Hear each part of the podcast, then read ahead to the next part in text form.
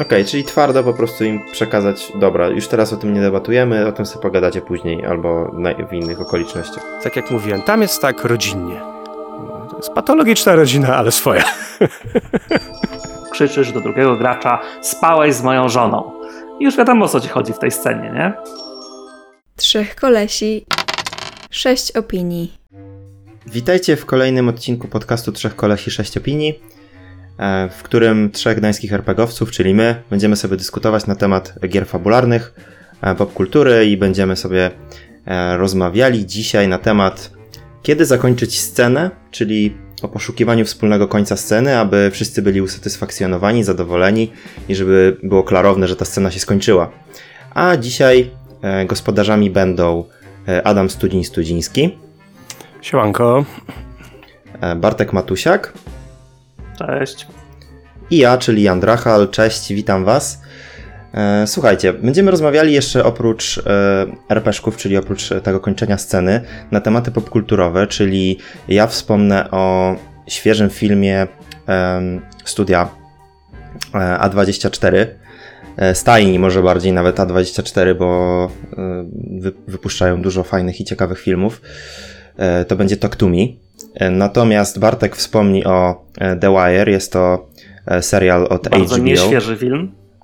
Tak. I jeśli wystarczy czasu, to powiemy sobie również o Book of Hours. A Adam wspomni o Dredge, czyli coś więcej? To Czyli takiej gra- małej, przyjemnej gierce wideo. Tak, Dajcie. gierka. Cthulhu. Tak jest. E, I Tak powie jest. również o skrócie z Toporiady, o tym, co tam się działo, bo byliśmy na Toporiadzie i bawiliśmy się dobrze. No dobra, to może zaczniemy od Bartka. Powiedz nam o The Wire. O starociach. Dobra. Tak jest. Wygrzebałem ostatnio starocie, bo aktorzy i scenarzyści strajkują, więc nie ma co oglądać, yy, więc wróciłem sobie do złotej ery telewizji i zacząłem od chyba największego hitu tamtych czasów po rodzinie Soprano, czyli o The Wire albo Prawo ulicy, jak to po polsku było. Rzecz strasznie stara, bo zaczęła się ukazywać jeszcze w 2002 roku. Yy, No i muszę przyznać, że wciągnęło mnie szalenie. Yy, Kiedyś oglądałem jakieś pojedyncze odcinki, ale pewnie za młody i za głupi byłem, żeby to zrozumieć. Serial się zaczyna od niezrozumiałej dla przeciętnego odbiorcy sceny na sali sądowej, ale tak teraz patrząc na to z perspektywy lat, no jest to fenomenalny serial i trochę żal, że już takich rzeczy nie robią. Dla tych, co może The Wire nie widzieli, to jest chyba najsłynniejsza produkcja mm, Davida Simona, takiego amerykańskiego reżysera, producenta, który robi bardzo fajne opowieści o amerykańskim społeczeństwie, zwłaszcza w kontekście rasizmu, sił policyjnych, militaryzacji policji i prezentowania tego, jak wygląda życie w różnych sferach amerykańskich miast. Noir się dzieje w Baltimore.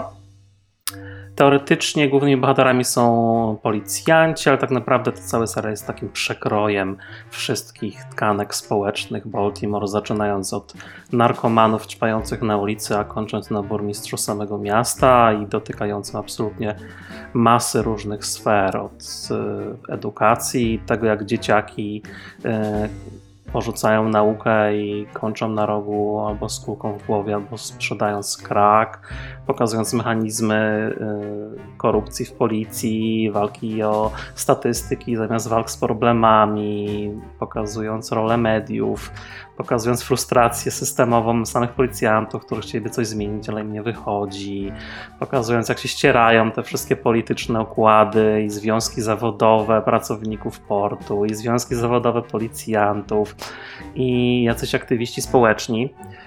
Tak naprawdę nie ma w tym serialu jednego bohatera. To jest taki kolaż masy interesujących postaci. Aktorzy są fenomenalni. Są jeszcze te czasy, kiedy do tych filmów się nie zatrudniało specjalnie wielkich gwiazd Hollywood, bo telewizja dopiero rozwijała skrzydła jako takie bardziej prestiżowe medium. Także ze znanych twarzy to chyba tylko Idris Elba, wtedy jeszcze raczej nie będący znaną twarzą. No ale wszyscy aktorzy w tym serialu są naprawdę wspaniali. Dialogi są pisane no, na znakomitym poziomie. Z jednej strony bardzo pieczołowicie odtwarzają slang, są bardzo naturalne, a z drugiej strony bardzo głębokie, bo tam nastolatki na ulicy e, rzucając e, przekleństwami slangowymi wyrażeniami poruszają dość głębokie kwestie, niczym w filmach Tarantino czasami. No i ten przekrój miasta dla mnie jako RPGowca, który szalenie lubi mm, ideę miasta na sesjach, to The Wall jest po prostu wzorcem tego, jak prezentować miasto w jego różnych aspektach. Także zakochałem się ponownie w tym serialu. Pięć sezonów z satysfakcjonującym finałem. Widać od razu, że jest to wizja rozpisana przez twórców na pięć sezonów, konkretna odpowiedź, którą chcieli przekazać. E, Odcinki są bardzo treściwe. Także jeżeli ktoś e, nie oglądał, a chciałby wrócić do tych czasów wielkiej ery telewizji, no to może dobry moment, bo, bo teraz przynajmniej dla mnie trochę mało nowości i można sobie podkurzać stare, stare rzeczy. Brzmi jak coś, co mogłoby się Adamowi spodobać, tak myślę. E, a z którego to jest roku? E, To wychodziło w latach 2002-2008 bodajże. I odcinek ile mniej więcej trwa? A właśnie, ile to w ogóle ma? nie? Ile tych Jest, odcinków w 500, ogóle jest łącznie odcinków jest 60. Sezon to jest tak 12-13 odcinków po 50 parę minut. No ale ja Dużo- pochłonąłem całość tak w dwa tygodnie, także no, mnie wciągnęło przynajmniej. To taka HBO gra o Max, rozumiem. HBO Max, jasne, że tak.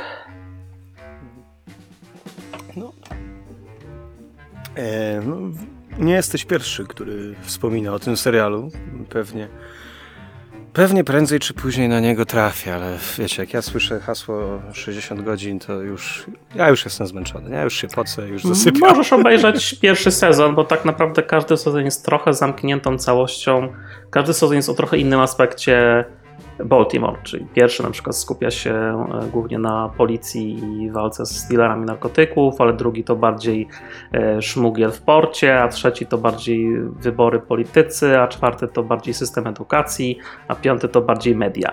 E, I każdy jest tak naprawdę zamkniętą historią, pewne wątki się przeplatają, ale jak obejrzysz tylko pierwszy sezon, to wciąż jest satysfakcjonujący jako zamknięta całość. Spoko, ale nie ma sensu na przykład oglądać jakiegoś tam w środku, bo trzeba znać od. Raczej nie, ale też chyba nie ma powodu, żeby zaczynać od środka. Tak, tak, Tak, raczej z także- ciekawości pytam. Włączysz to przypadkiem w telewizji, to może tak. Nie, bo, bo są takie seriale, które mają taki układ, nie wiem, American Horror Story na przykład, czy coś takiego, ale... Tak, takie antologiczne, ale tutaj Mhm, to mhm. jednak jest y, mimo wszystko y, pewien zestaw bohaterów i ich cech. Y, No więc trochę się można pogubić w kolejnych sezonach. Natomiast nie trzeba oglądać całości, żeby mieć frajdę. Okej, no to postaram się to dopisać do długiej Mm, listy Także ja polecam, jestem aktualnie na etapie y, wykopywania kolejnych y, dzieł y, tego samego twórcy.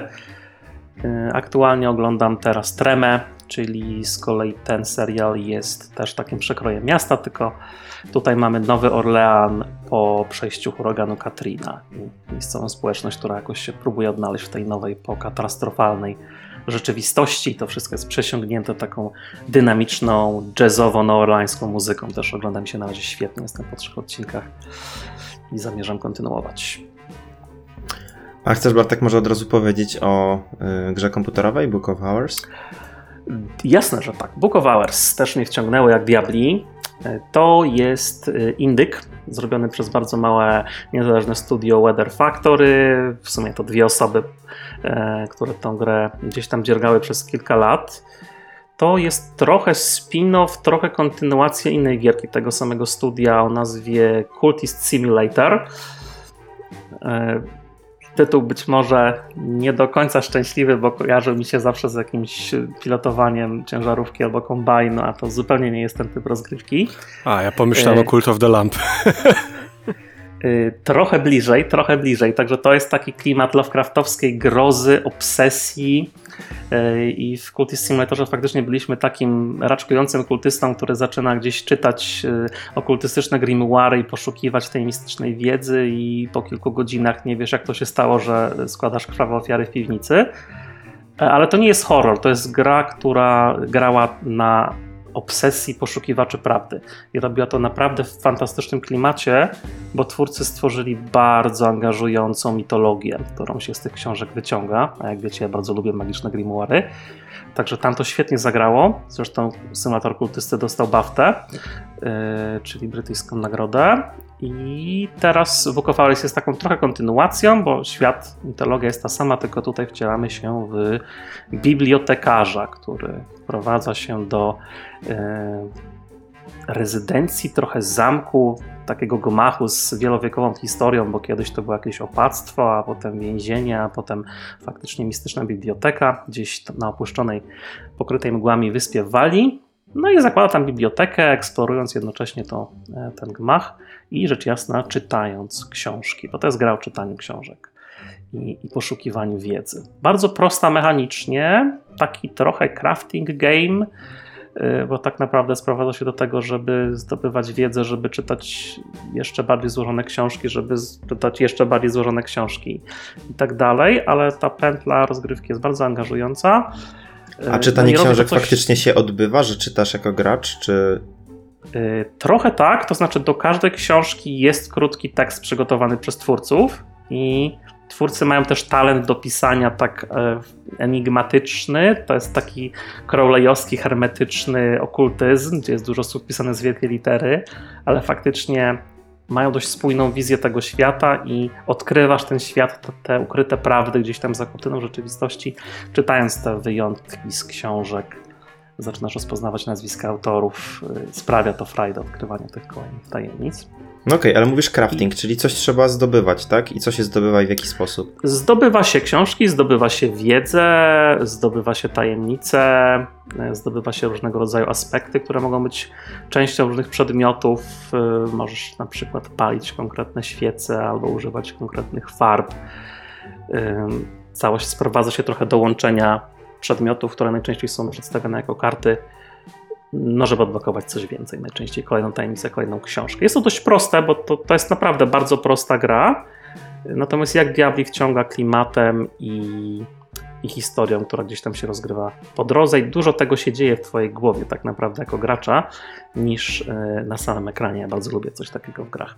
E, Ja mam pytanie, bo patrzę sobie na screeny w międzyczasie i trochę mi to przypomina po screenach samych, jakie jakoś taki to był taki 2D tycoon, tylko po prostu nietypowym settingu. Nie, Tycoon to zupełnie nie. Tak, gra jest 2D, tak naprawdę mamy po prostu bardzo ładnie narysowaną płaską mapę naszej rezydencji z przyległościami i możemy sobie obserwować konkretne pokoje, które odkrywamy z czasem. Tam są jakieś przedmioty, które możemy sobie e, poprzestawiać, poukładać książki na półkach, pokatalogować wszystko jak to e, bibliotekarze, e, ale tak naprawdę sercem gry są takie karty, które mają różnego rodzaju znaczenia. To mogą być książki, osoby, aspekty, przedmioty i z tymi kartami wchodzimy w różne interakcje, takie trochę craftingowe, ale to jest mistyczny crafting. To nie jest znajdź patyki i zbuduj szałas, tylko znajdź mroczną tajemnicę, żeby przeczytać bluźnierczy grimoire.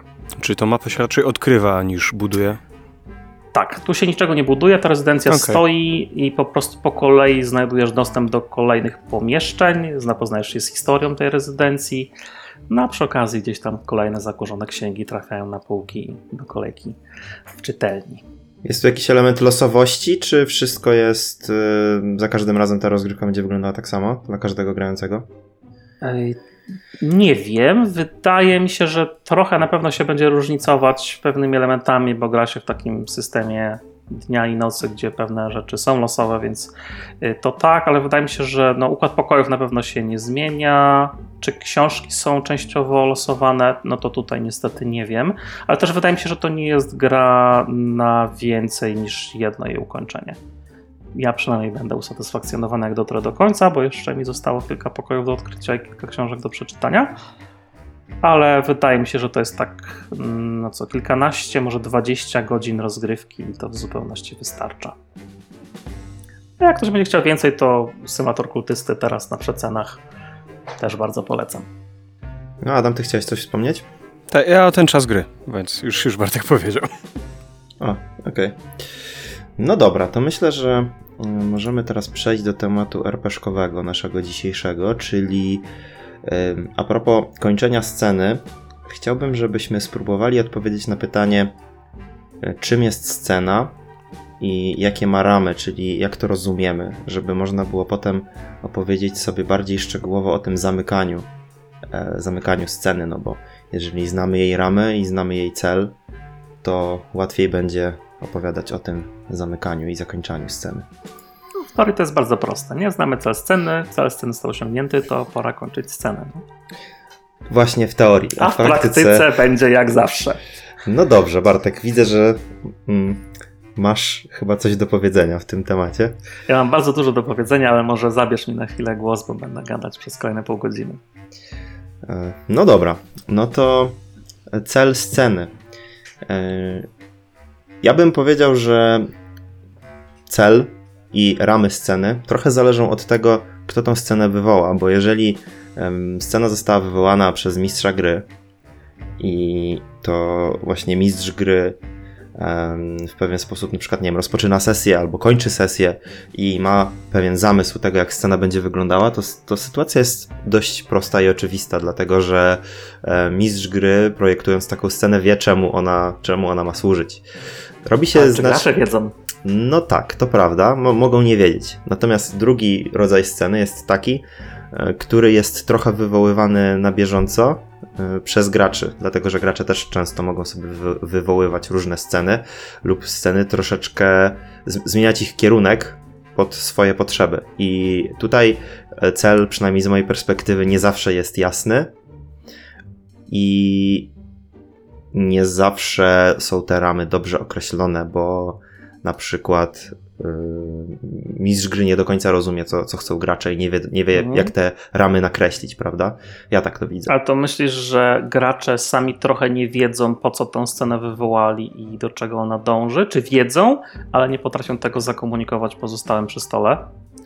Myślę, że myślę, że w większości przypadków mogą wiedzieć, znaczy raczej wiedzą, co, co, co chcą zrobić, e, projektując jakąś tam, czy, czy, czy tworząc jakąś sytuację, natomiast yy, nie zawsze potrafią o tym powiedzieć jasno, tak mi się Mhm. wydaje. Czyli sprowadzałbyś to głównie do kwestii komunikowania y, celów czy intencji Tak. pozostałym przy stole, bo jak je znamy, to pewnie wszyscy możemy się w pewnym momencie zgodzić, że ten cel został osiągnięty i, i moglibyśmy scenę zakończyć. Mhm.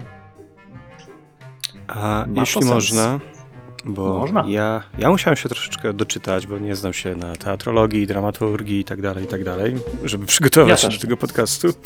No dobra, ale... Czytałem różne rzeczy i udaje, że się znam. No dobrze, dobrze. No ja właśnie dopiero zaczynam czytać. E, zaczynałem czytać i mm, dla mnie w ogóle myślę, że warto by powiedzieć, jak rozumiemy samo pojęcie scena. E, bo jest idea sceny w dramacie, czy tam w teatrze, jest idea sceny filmowa, która jest podobna, ale niekoniecznie musi być tym samym i prawdopodobnie nasza RPGowa, nie wiem, czy to zostało kiedykolwiek zdefiniowane, więc może być tutaj właśnie tworzymy definicję i będą nas cytować w przyszłych pracach. Jest to ważny moment. E, bo przez ramy sceny ja myślałem, czy jakie są założenia, jakie są warunki konstytuujące scenę, czyli na przykład, że w filmie przez scenę rozumie się jakiś fragment montażowy, który ma jest spójny, jeżeli chodzi o miejsce i czas akcji. No i chyba w zasadzie tyle.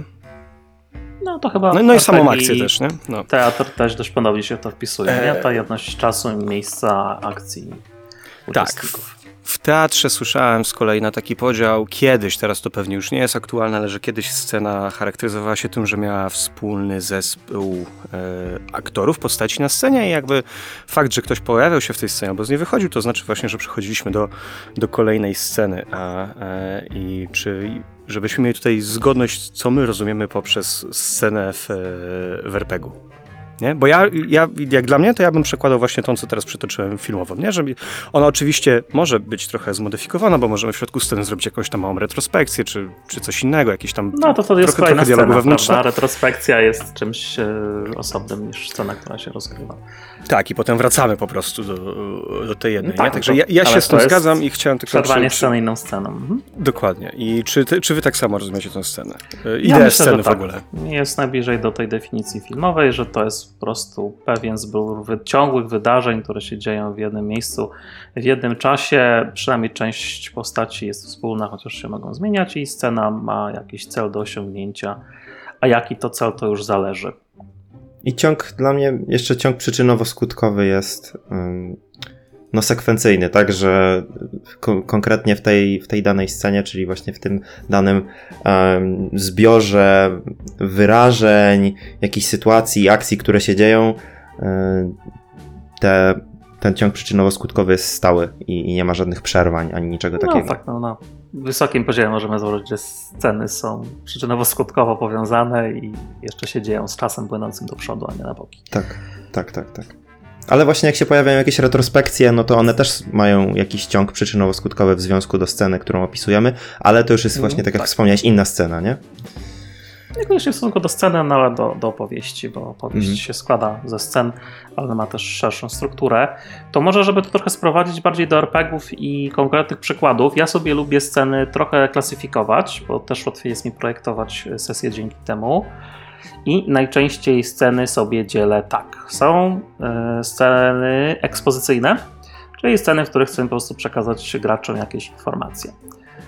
Te sceny trzeba robić dobrze, bo jak będziemy po prostu im referować informacje, to będą nudne, ale to już temat na zupełnie osobny odcinek, który może kiedyś nagramy. Do tego mamy sobie sceny akcji. Sceny akcji to są te sceny, w których coś się dzieje i bohaterowie oddziałują na siebie nawzajem albo na świat dookoła i coś się w wyniku tych scen z reguły zmienia. Są jakieś przeszkody i jakiś cel do osiągnięcia przez postacie w tym świecie i tu lubię sobie te sceny też rozgraniczać na takie dynamiczne sceny akcji typu walki, pościgi, coś tam się dzieje, gracze kontra świat. I sceny dramatyczne, czyli bardziej te, gdzie ten konflikt jest emocjonalny i to jest jakaś rozmowa, kłótnia e, czy inne starcie emocjonalne pomiędzy postaciami. I do tego jeszcze sobie dorzucam sceny, które wydaje mi się, że bardzo często o nie zapominamy w RPGach i to są reakcyjne sceny.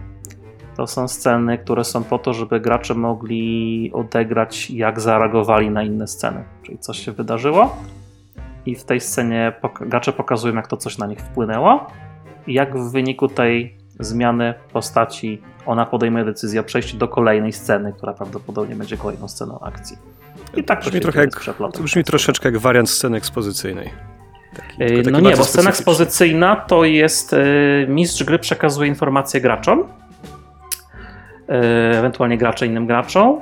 yy, I to są fakty najczęściej, to są informacje o opowieści. Natomiast dla mnie ta scena reakcyjna to są emocje. To jest wyrażanie, wyrażanie jakichś emocji przez postać w odpowiedzi na scenę. No i oczywiście to nie jest tak, że scena może być tylko jednego rodzaju, bo najlepsze sceny to są takie, które łączą te wszystkie elementy, bo dzięki temu one nie są nudne i są bardziej dynamiczne. A, a jak to dobrze robić, to oczywiście sztuka.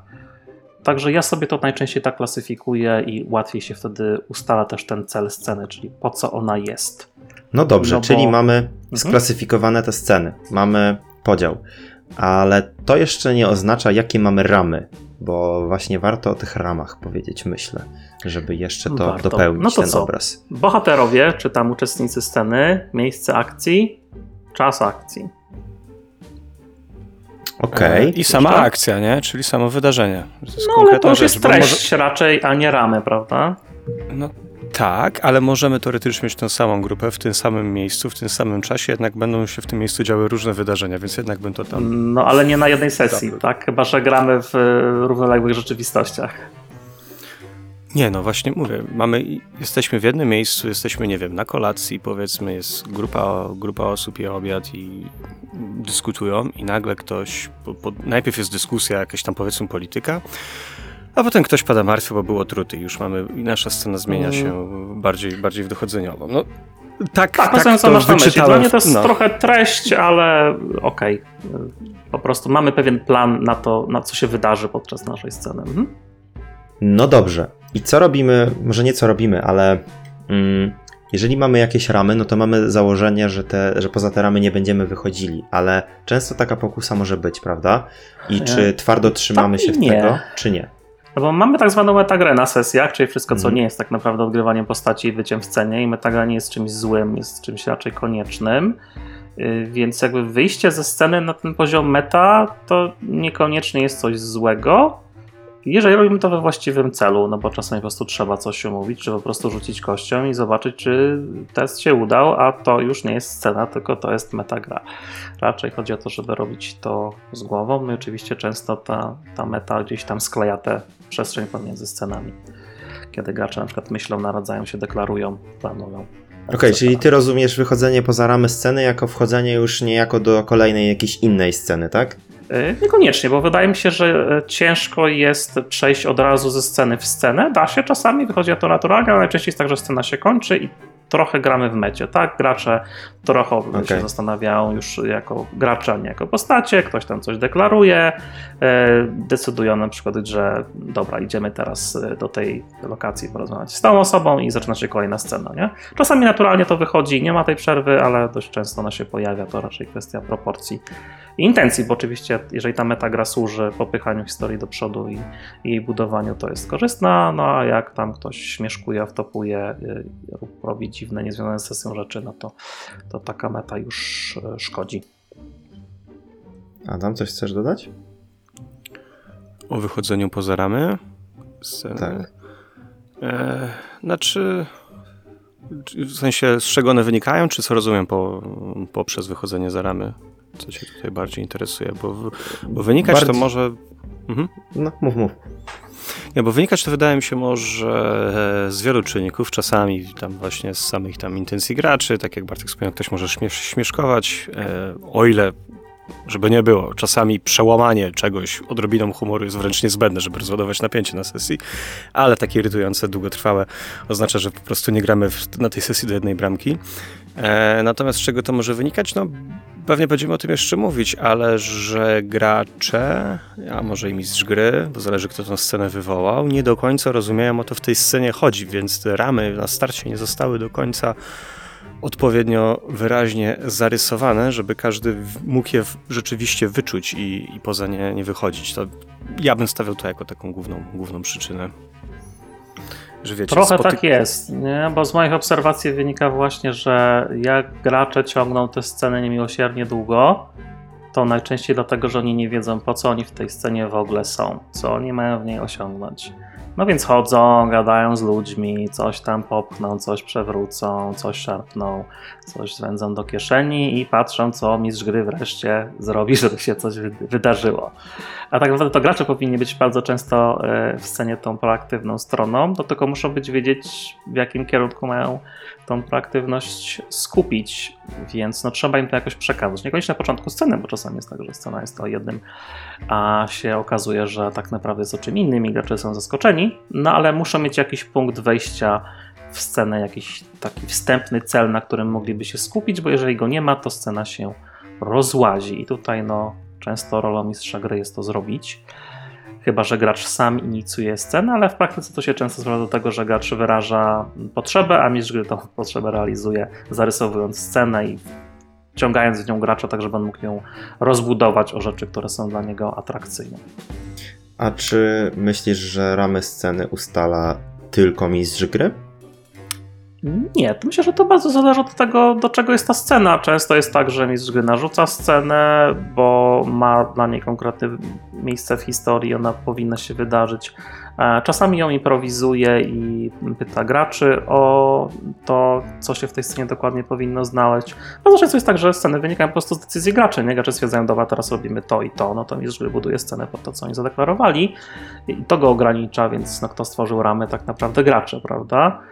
No i są te sceny inicjowane przez graczy, które z reguły same wyznaczają im ramy, bo mają konkretne potrzeby i wtedy często dodaje się graczom, oddaje się graczom też więcej inicjatywy narracyjnej, żeby nie mogli tą scenę chociaż trochę z mistrzem gry współtworzyć, pododawać jakieś elementy do świata przedstawionego. To bardzo No często są właśnie. sceny osobiste. No właśnie, jeżeli wychodzi coś takiego, że gracze tworzą sobie sami scenę, to tak jak już wcześniej wspomniałem, nie zawsze wiedzą e, przynajmniej obydwie strony, bo to, że jeden gracz wywołał scenę, to nie znaczy, że drugi musi rozumieć o co, w niej chodzi. I mm, wiem z doświadczenia, że zdarza się tak, że właśnie nie do końca jest to wyraźnie e, zasygnalizowane i pokazane, o co chodzi, jaki jest cel, jakie ta scena ma ramy. I myślę, że fajnie by było, gdybyśmy sobie opowiedzieli, ale to raczej w drugim punkcie, właśnie o tym, na jak ten yy, tę scenę, jak ten cel sceny sygnalizować i, i, i określać jego ramy w momencie, kiedy taka scena została właśnie w trochę w nieplanowany sposób wywołana. Czy mamy na to jakieś sposoby? Okej. E, Czy do tego punktu, czyli czym jest scena i jakie ma ramy, chcecie coś jeszcze dodać? Macie jeszcze jakieś pomysły? Em, mam sugestię, żeby nie robić nudnych scen. To znaczy, można robić scenę, która spełnia wszystkie nasze wymagania, ale jest o niczym, bo jest scena o wyjściu z domu, zamknięciu drzwi, zejściu po schodach, złapaniu taksówki, pojechaniu do miejsca, w którym się powinna zacząć prawdziwa scena. E, Takich rzeczy po prostu nie robimy, bo to są sceny, w których gracze są statystą, który mówi, że wychodzi, zamyka drzwi, schodzi po schodach i woła taksówkę, ale nic z tego nie wynika. Takie rzeczy po prostu należy bezlitośnie ciąć. I może jeszcze, żeby o tych celach trochę pogadać, bo wydaje mi się, że to jest klub problemu, czyli żeby rozumieć, jakie są te cele sceny. W drugiej części ym, pogadamy sobie o tym, jak te cele komunikować i odnajdywać, ale no, warto sobie zdawać sprawę, co tym celem może być, i dla mnie tym celem jest jakaś zmiana. Zmieniają się postacie, albo zmienia się świat dookoła nich w wyniku czegoś, co się wydarzyło w scenie. Dopóki się nic nie zmieniło, to scena albo nie ma sensu, albo jeszcze nie osiągnęła tego punktu, w którym należy ją zakończyć. Dobra, I te ale zmiany te, wcale nie muszą być dramatyczne, mogą być subtelne, ale jakieś muszą być. te ekspozycyjne, które mają nam troszeczkę najpierw dać jakiekolwiek informacje wstępne, to tam też koniecznie musi być zmiana, czy... to- czy przedstawiają jest zmiana, bo gracze startowy? dostają informacje i na podstawie tych informacji zmieni się ich decyzja co do tego, co będą robić ich postacie. No bo do tego służy ekspozycja, to nie są puste informacje, tylko to są informacje, które budują fabułę. W związku z tym bez tych informacji postacie nie byłyby w stanie wejść w fabułę albo podążyć jakimś konkretnym wątkiem, więc one zmieniają postacie. Bo postać się czegoś dowiedziała. W związku z tym To podejmuje są- jakąś decyzję na podstawie tej wiedzy. To są te sceny, w których bierzesz głęboki wdech i robisz wielkie oczy, bo właśnie dowiedziałeś się czegoś bardzo istotnego. I tutaj nastąpiła zmiana twojego sposobu, nawet twojego sposobu myślenia jako gracza, bo dowiedziałeś się jakiejś tajemnicy, której kompletnie nie byłeś świadomy wcześniej, na To przykład. w takim epickim wariancie, ale też warto mieć moim zdaniem e, na uwadze to, że te sceny potrafią mieć te zmiany dużo bardziej subtelne, bo w większości przypadków nie możemy robić dramatycznych zmian co scenę, one często są takie powolne, stopniowe, coś się zmienia, nie? na przykład ociepla się nasza relacja z jakąś postacią, która do tej pory była bardzo chłodna, ale teraz rzuciła jakieś ciepłe słowo, to jest zmiana już, nie? Tak, ty, ty powiedziałeś to w ujęciu kampanijnym, a ja w ujęciu jednostrzałowym, czyli... Na jednostrzałach też można robić krokowe zmiany. No można, ale, ale jest to... Mm, wydaje mi się, No, że jest więcej jest, czasu. takich... Tak, tak. Więcej jest takich... Zainteresowanych zmian. odsyłamy do odcinka o tym, dlaczego jednostrzały są złe. Dlaczego są super, niestety. Dlaczego są fajne i świetne. wyszło. Zostałem przygłosowany niestety w tym odcinku. Tak, dwa do jednego, nieubłaganie. Dobrze, słuchajcie, mm, przejdźmy jeszcze raz do popkultury. Wrócimy sobie później do tych sposobów sygnalizowania końca sceny. To może tym razem ja coś powiem. Nie będzie to stary serial, tylko nowa rzecz. E, I będzie to Mów do mnie, czyli Talk to Me z 2022 roku który w kinach pokazuje się teraz. Jest teraz w kinach, jak to nagrywamy. Czyli za te kilka dni, jak się odcinek, odcinek pojawi, też powinno być. E, mam nadzieję. I jest to horror bardzo dobry. I mówię to bez cienia e, szydery, bez cienia czegokolwiek, e, jakiegokolwiek, be- bez cienia przesady w ogóle, dlatego że e, jest to horror, który niedługo będzie kultowy moim zdaniem, dlatego że pojawia się tam element y, dość świeży, którego nie ma w innych filmach.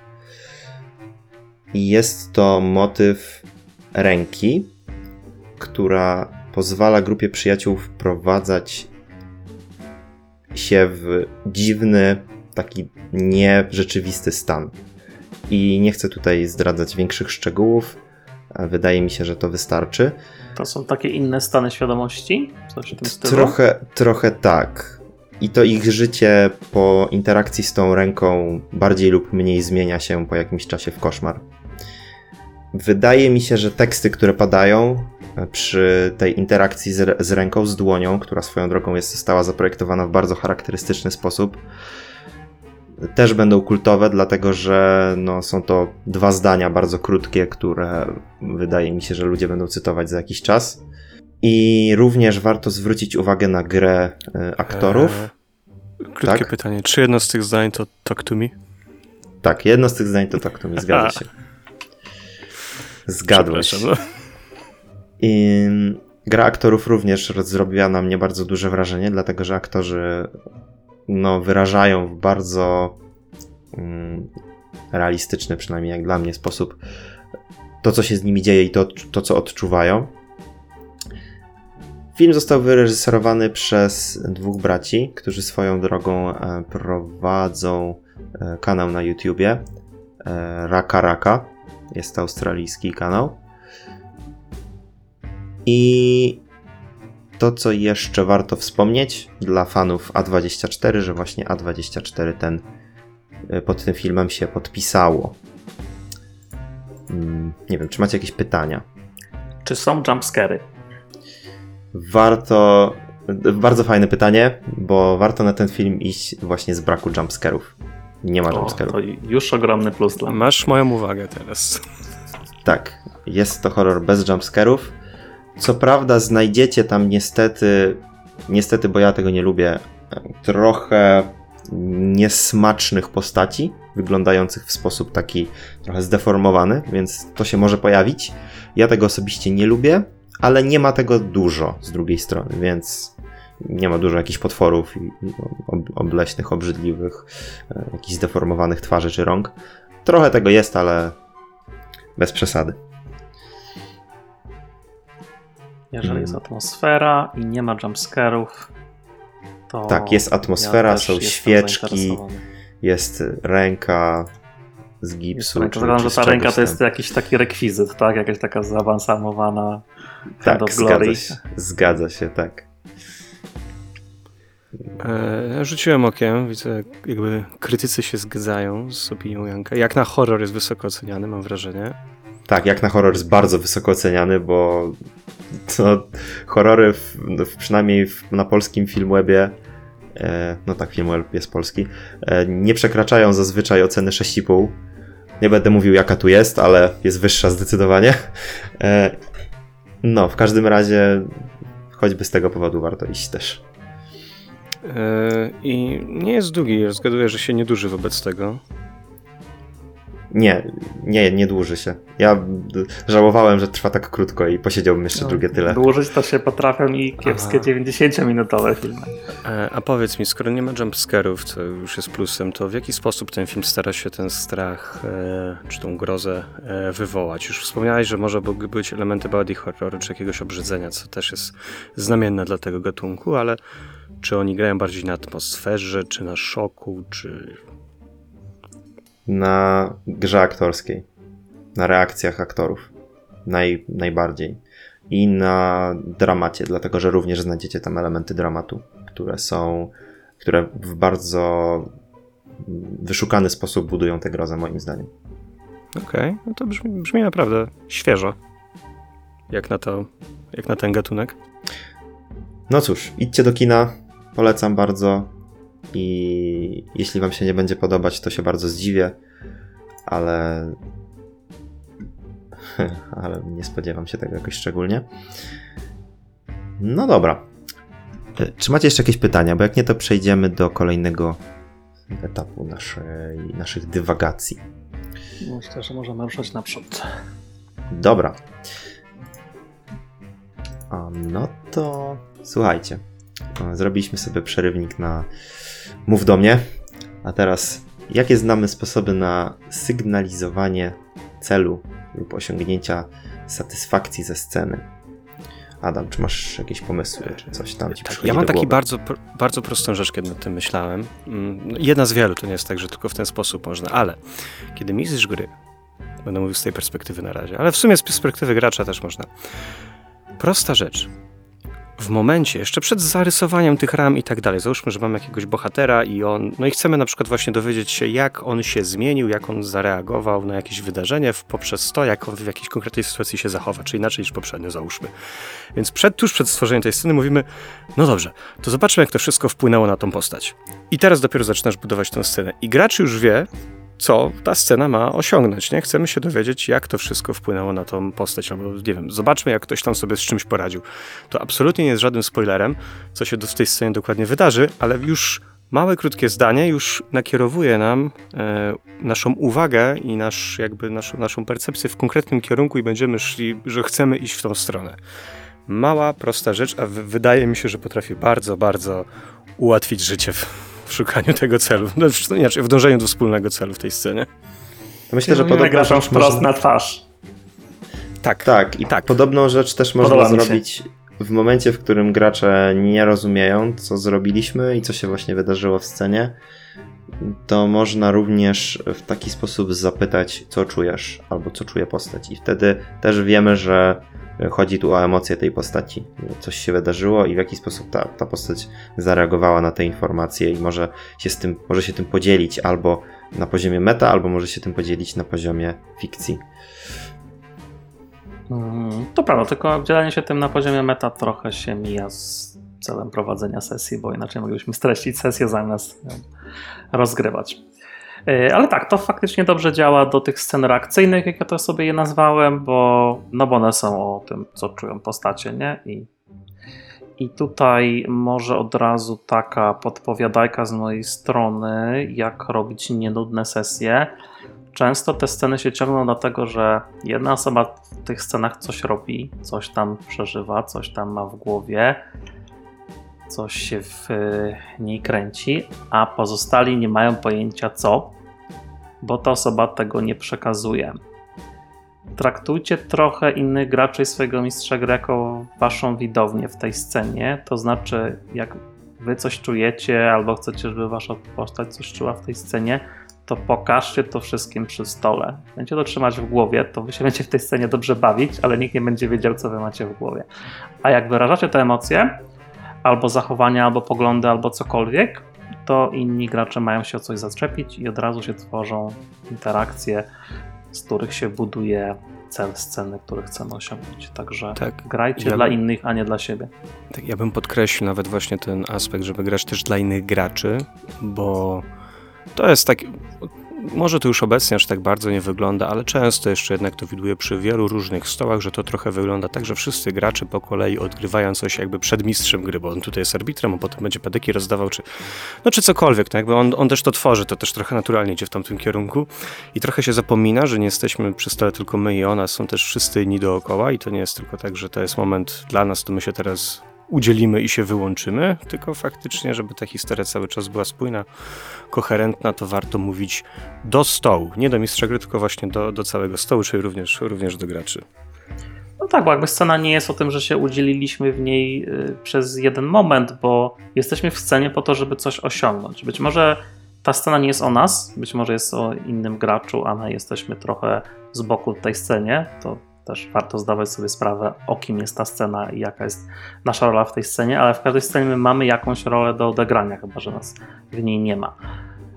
E, Ale warto sobie zdawać sprawę, po co my tam jesteśmy, i wtedy nie ma czegoś takiego, ok, teraz moja kolej, żeby zadeklarować akcję, bo to nie jest taktyczny konflikt, chyba że akurat gramy walkę, tylko jak ja chcę osiągnąć ten cel, albo jak my chcemy osiągnąć ten cel. I cała reszta to jest po prostu próba robienia tego, co jest celem sceny i osiągnięcia go i e, pokonania przeszkody, która na, tym, e, na tej drodze do celu musi stać. Ale A tak jeszcze wracając do Mhm. A co jeśli dwóch graczy w trakcie sceny, którą sobie stworzyli sami, mają różne cele, które niekoniecznie są mm, przeciwne? To wciąż jest normalna scena, czyli Tak, tak, Scena nie, nie, ja zakłada nie mówię, że nie, konflikt, tylko tylko że w tym momencie konflikt jest pomiędzy postaciami graczy, a nie pomiędzy graczami a czymś zewnętrznym. tak, zgadza się, tylko chciałbym zapytać, mm, czy macie jakieś sposoby na to, co gracz może, jak gracz może zasygnalizować, o co jemu chodzi w tej scenie? Mm, Najczęściej dialogiem, dość prostym. To też jest do tego, o czym chciałem wspomnieć, czyli jak to praktycznie e, realizować na sesji. Najczęściej coś e, czujesz, coś chcesz zrobić, co chcesz osiągnąć. Jak możesz to wyrazić tak, żeby to było zrozumiałe? Gdybyś był aktorem grającym w filmie, to jak byś to przedstawił tak, żeby widzowie oglądający ten film skumali o co ci chodzi? To może być jakieś zachowanie, albo może to być dialog. To są najprostsze sposoby. Tak, Ja bym tutaj polecił, no bo jednak nie jesteśmy aktorami, nie czarujmy się. To nie musi być E. wybitnie zagrane, to po prostu musi być czytelne. Tak, y, wspierać się e, odgrywaniem trochę też deskryptywnym. Ja, ja osobiście lubię czasami powiedzieć na głos trochę, co moja postać myśli, trochę, e, trochę uzewnętrznić ten monolog wewnętrzny, żeby po prostu, ja to zagram tak jak uznam, ale ludzie różnie mogą to zrozumieć, a jeżeli chcę osiągnąć jakiś cel, faktycznie przekazać tam jakąś informację do, do stołu, no to to ja nie widzę nic złego, żeby się wesprzeć e, takim po prostu, po prostu opisem. E, Niekoniecznie musi być to, musi być to odgrywane. Y, To prawda, zwłaszcza, że ktoś dopiero zaczyna i brakuje mu narzędzi. Poza tym, jak powiedziałeś, większość z nas nie jest wybitnymi aktorami. Zawsze lepiej, moim zdaniem, jednak spróbować, y, ale no na pewno stwierdzenie, moja postać wygląda smutno, odegra swoją rolę. Natomiast Mhm. no, można też opisowo, bo nie musimy zagrać tego smutku, ale możemy zamiast powiedzieć, że wyglądamy smutno, to po prostu opisać, co robimy, co sprawia, że wszyscy widzą, że jesteśmy smutni, nie?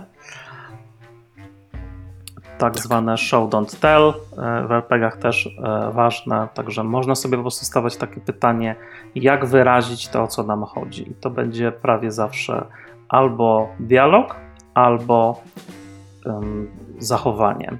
I to nie musi być subtelne, nie możemy sięgać po klicze, to powinno być zrozumiałe i najlepiej, żeby było od razu tak w punkt, czyli wchodzisz w scenę i krzyczysz do drugiego gracza spałeś z moją żoną.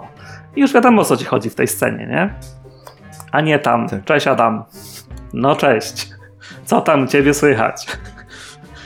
No i tam się tak. krygujesz, nie? Widzisz, że tam Adam jakiś jest taki nabuzowany, coś się musiało wydarzyć. No, no mów No. Adam, co się działo. No i teraz ona się ciągnie i wszyscy się nudzą, nie?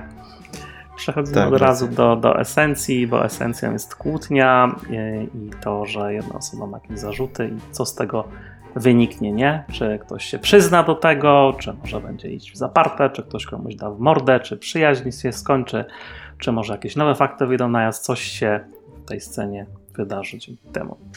No dobra. No to mamy mm, jak, jakby sposoby na sygnalizowanie celu. Jakie mamy sposoby na e, sygnalizowanie osiągnięcia satysfakcji? Że dany gracz na przykład e, rozumie, co się dzieje, rozumie, co chce powiedzieć, rozumie, co, co się wydarzyło i teraz chce pokazać, że jest zadowolony. Na przykład mistrzowi gry. Adam.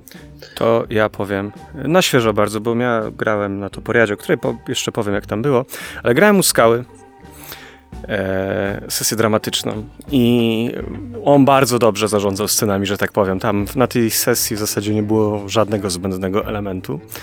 I on jako mistrz gry bardzo fajnie ucinał sceny, kiedy one się wydłużały ze strony, ze strony graczy, kiedy już tak mówił, ok, już nie mówił wprost, ok, już wiemy wszystko tobie, co chcemy, skończ, tylko na przykład była taka scena, że jeden z graczy jest gdzieś na wakacjach, na jakimś wyjeździe i to była taka scena trochę mówiąca o jego przeżyciach wewnętrznych i on opisuje, jak on tam jest w morzu czy coś takiego i ten opis trwa i trwa i trwa i się przeciąga i w pewnym ska, w momencie Ska mówi, dobra, zostawmy cię w tym morzu. I po prostu szedł dalej, nie? I jakby to było jasno powiedziane, że to jest wszystko, co tutaj chcieliśmy, chcieliśmy e, co od niego chcieliśmy usłyszeć i to było dobre i, i wyczuł to, to w idealnym momencie. Natomiast z drugiej strony ja miałem taką scenę.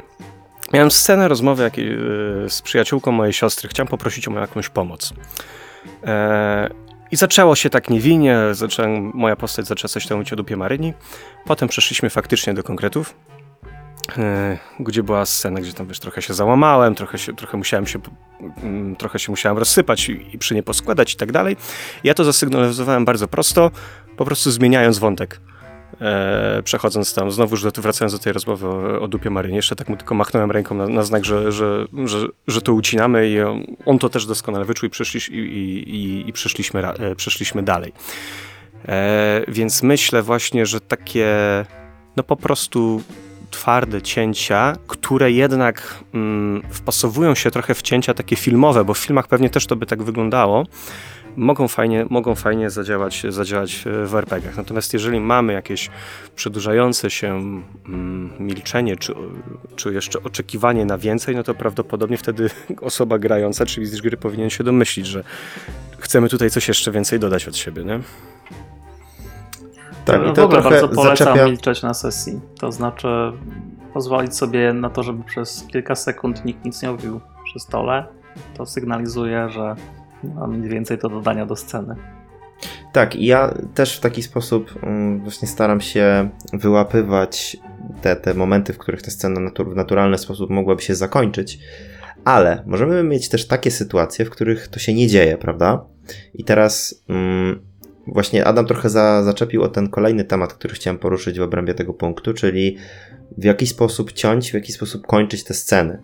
Bo powiedzmy, że rozumiemy już, że gracz osiągnął satysfakcję, i w jaki sposób możemy to uciąć, jeżeli wydaje nam się, że ta satysfakcja została osiągnięta, ale nie mamy stuprocentowej pewności na przykład, nie?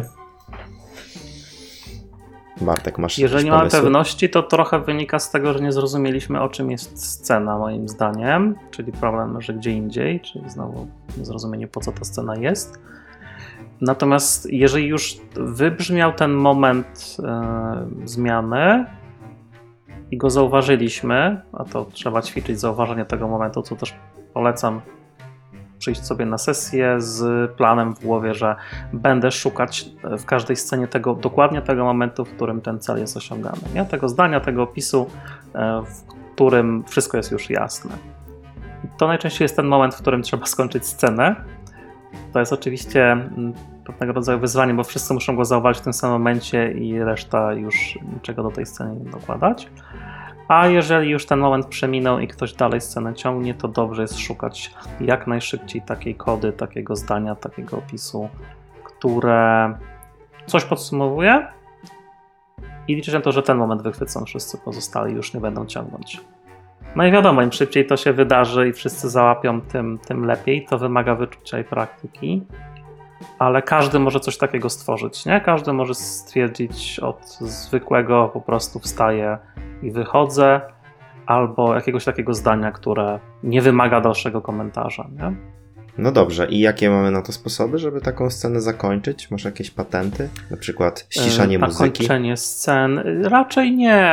Nie odczuwam potrzeby sygnalizowania graczom w jakiś taki ordynarny sposób. Kończymy scenę, bo, bo muzyka się skończyła. Sceny wybrzmiewają naturalnie. Jeżeli gracze faktycznie już ciągną scenę i muszę to wymusić, to, e, to najczęściej trochę po skałowemu, czyli stwierdzam dobrze, przejdźmy w takim razie dalej, czy po prostu od razu zaczynam narrację, która się dzieje już w kolejnym punkcie. Czasami po prostu można powiedzieć koniec sceny, czyli gracze coś powiedzieli, teraz ty przez chwilę prowadzisz swoją narrację i kończysz ją zdaniem koniec sceny.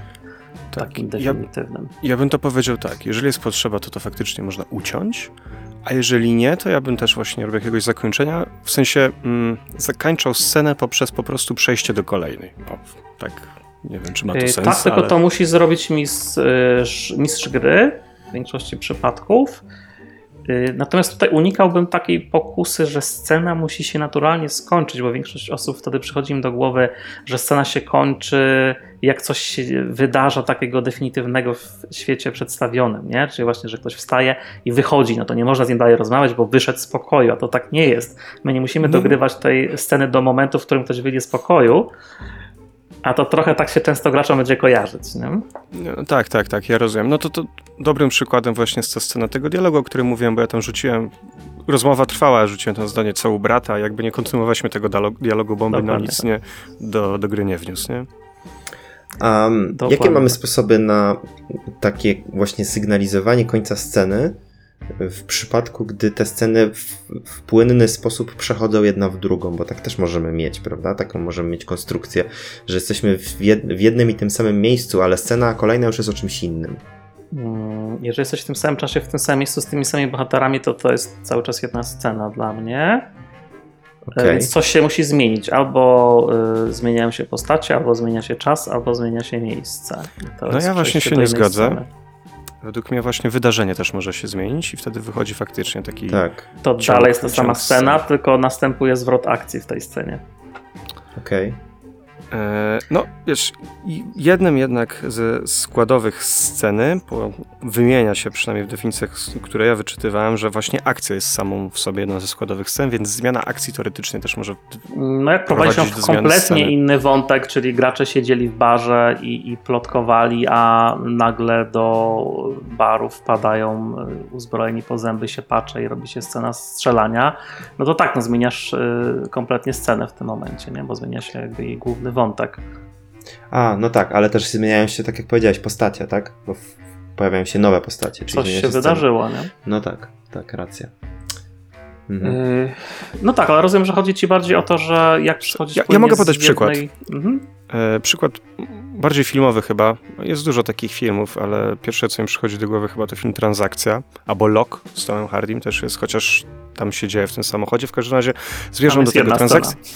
Tak, właśnie zmierzam do tego, że taki film jak na przykład Transakcja czy Lock to są filmy, gdzie cały czas mamy spójność czasu, spójność, spójność akcji, albo nie wiem, no 12 gniewnych ludzi. O, czy 12 gniewnych ludzi to, to jest film z jedną Nie mamy sceną? spójności bohaterów, bo duża część tego filmu, o ile dobrze go pamiętam, to są rozmowy głównego bohatera przez telefon z innymi postaciami. To są Tak, sceny. vlog, tak, zgodzę się, dlatego się wycofałem, ale transakcja e, już taka nie jest. O ile tam zdarzają się takie tam pojedyncze, wiadomo, e, zmiany, to jednak większość filmu cały czas siedzą w tym pokoju i, e, i dyskutują i tak naprawdę zmieniają się tylko tematy rozmów. I tak naprawdę każdy kolejny temat rozmów można uznać za kolejną jakby scenę. I Mm, dla, To dlatego broniłbym, trochę uciekamy już bardzo jednak. takie ezoteryczne przykłady, no ale też może nie kruszmy kopii o definicję, bo skupmy się na, e, na praktycznych aspektach, a, a Janek pytał o to, jak przechodzić z jednej sceny w drugą, nieważne czy to jest jedność wszystkiego, czy coś się zmieniło.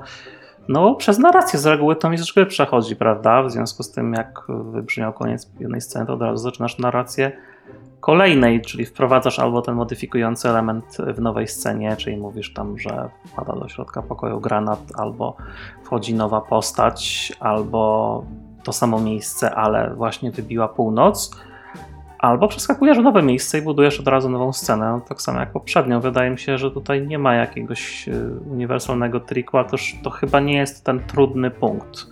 Jak już scena się skończyła, to zaczęcie nowej jest takie samo jak każdej kolejnej. To właśnie Tak, zakończenie sceny się- raczej jest wyzwaniem.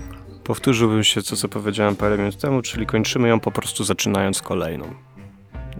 Trochę Okej. tak, albo przechodząc w metę, bo, bo jednak na sesjach No. RPG tego nie unikniemy w wielu przypadkach. Nie? Bo czasami gracze muszą zdecydować, yy, co dalej, a właśnie ten element, o, to też dobry punkt podniosłeś, bo bardzo często jest tak, że scena się nie kończy, bo scena się skończyła, ale gracze dalej w tej samej scenie albo reagują na tą scenę, albo od razu debatują, yy, cały czas nie opuszczając swoich postaci, co dalej. A to Tak. nie jest cel tej sceny. To można robić w mecie albo w nowej scenie.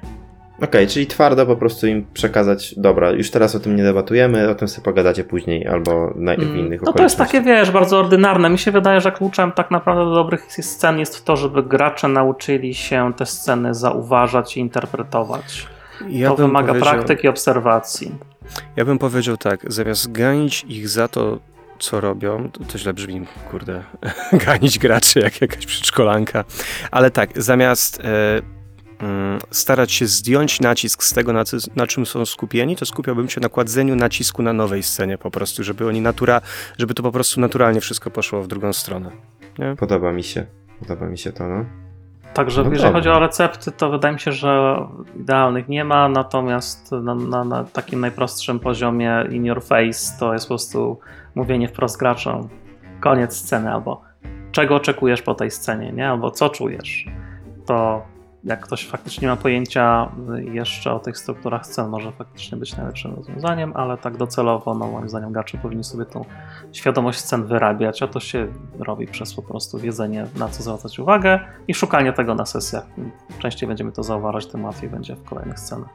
Czyli po pierwsze zauważać cel sceny jako gracz, nie tylko cel swojej sceny, bo dużo graczy się wyłącza, jak scena nie jest o nich, tylko cel sceny innych graczy albo cel sceny mistrza gry i zauważenie tego momentu przemiany, czyli tego momentu, w którym dalsze kontynuowanie sceny już niczego nie wprowadza.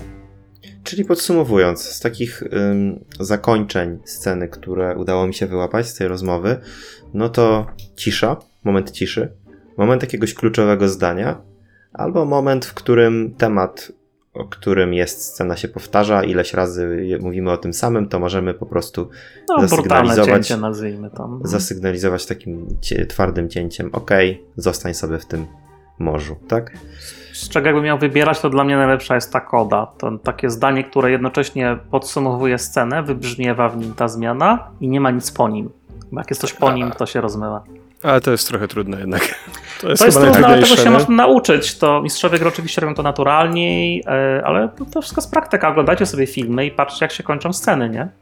Tak, Dosłownie, trochę, włączcie sobie jakiś film czy odcinek serialu i patrzcie, jak się kończy każda scena.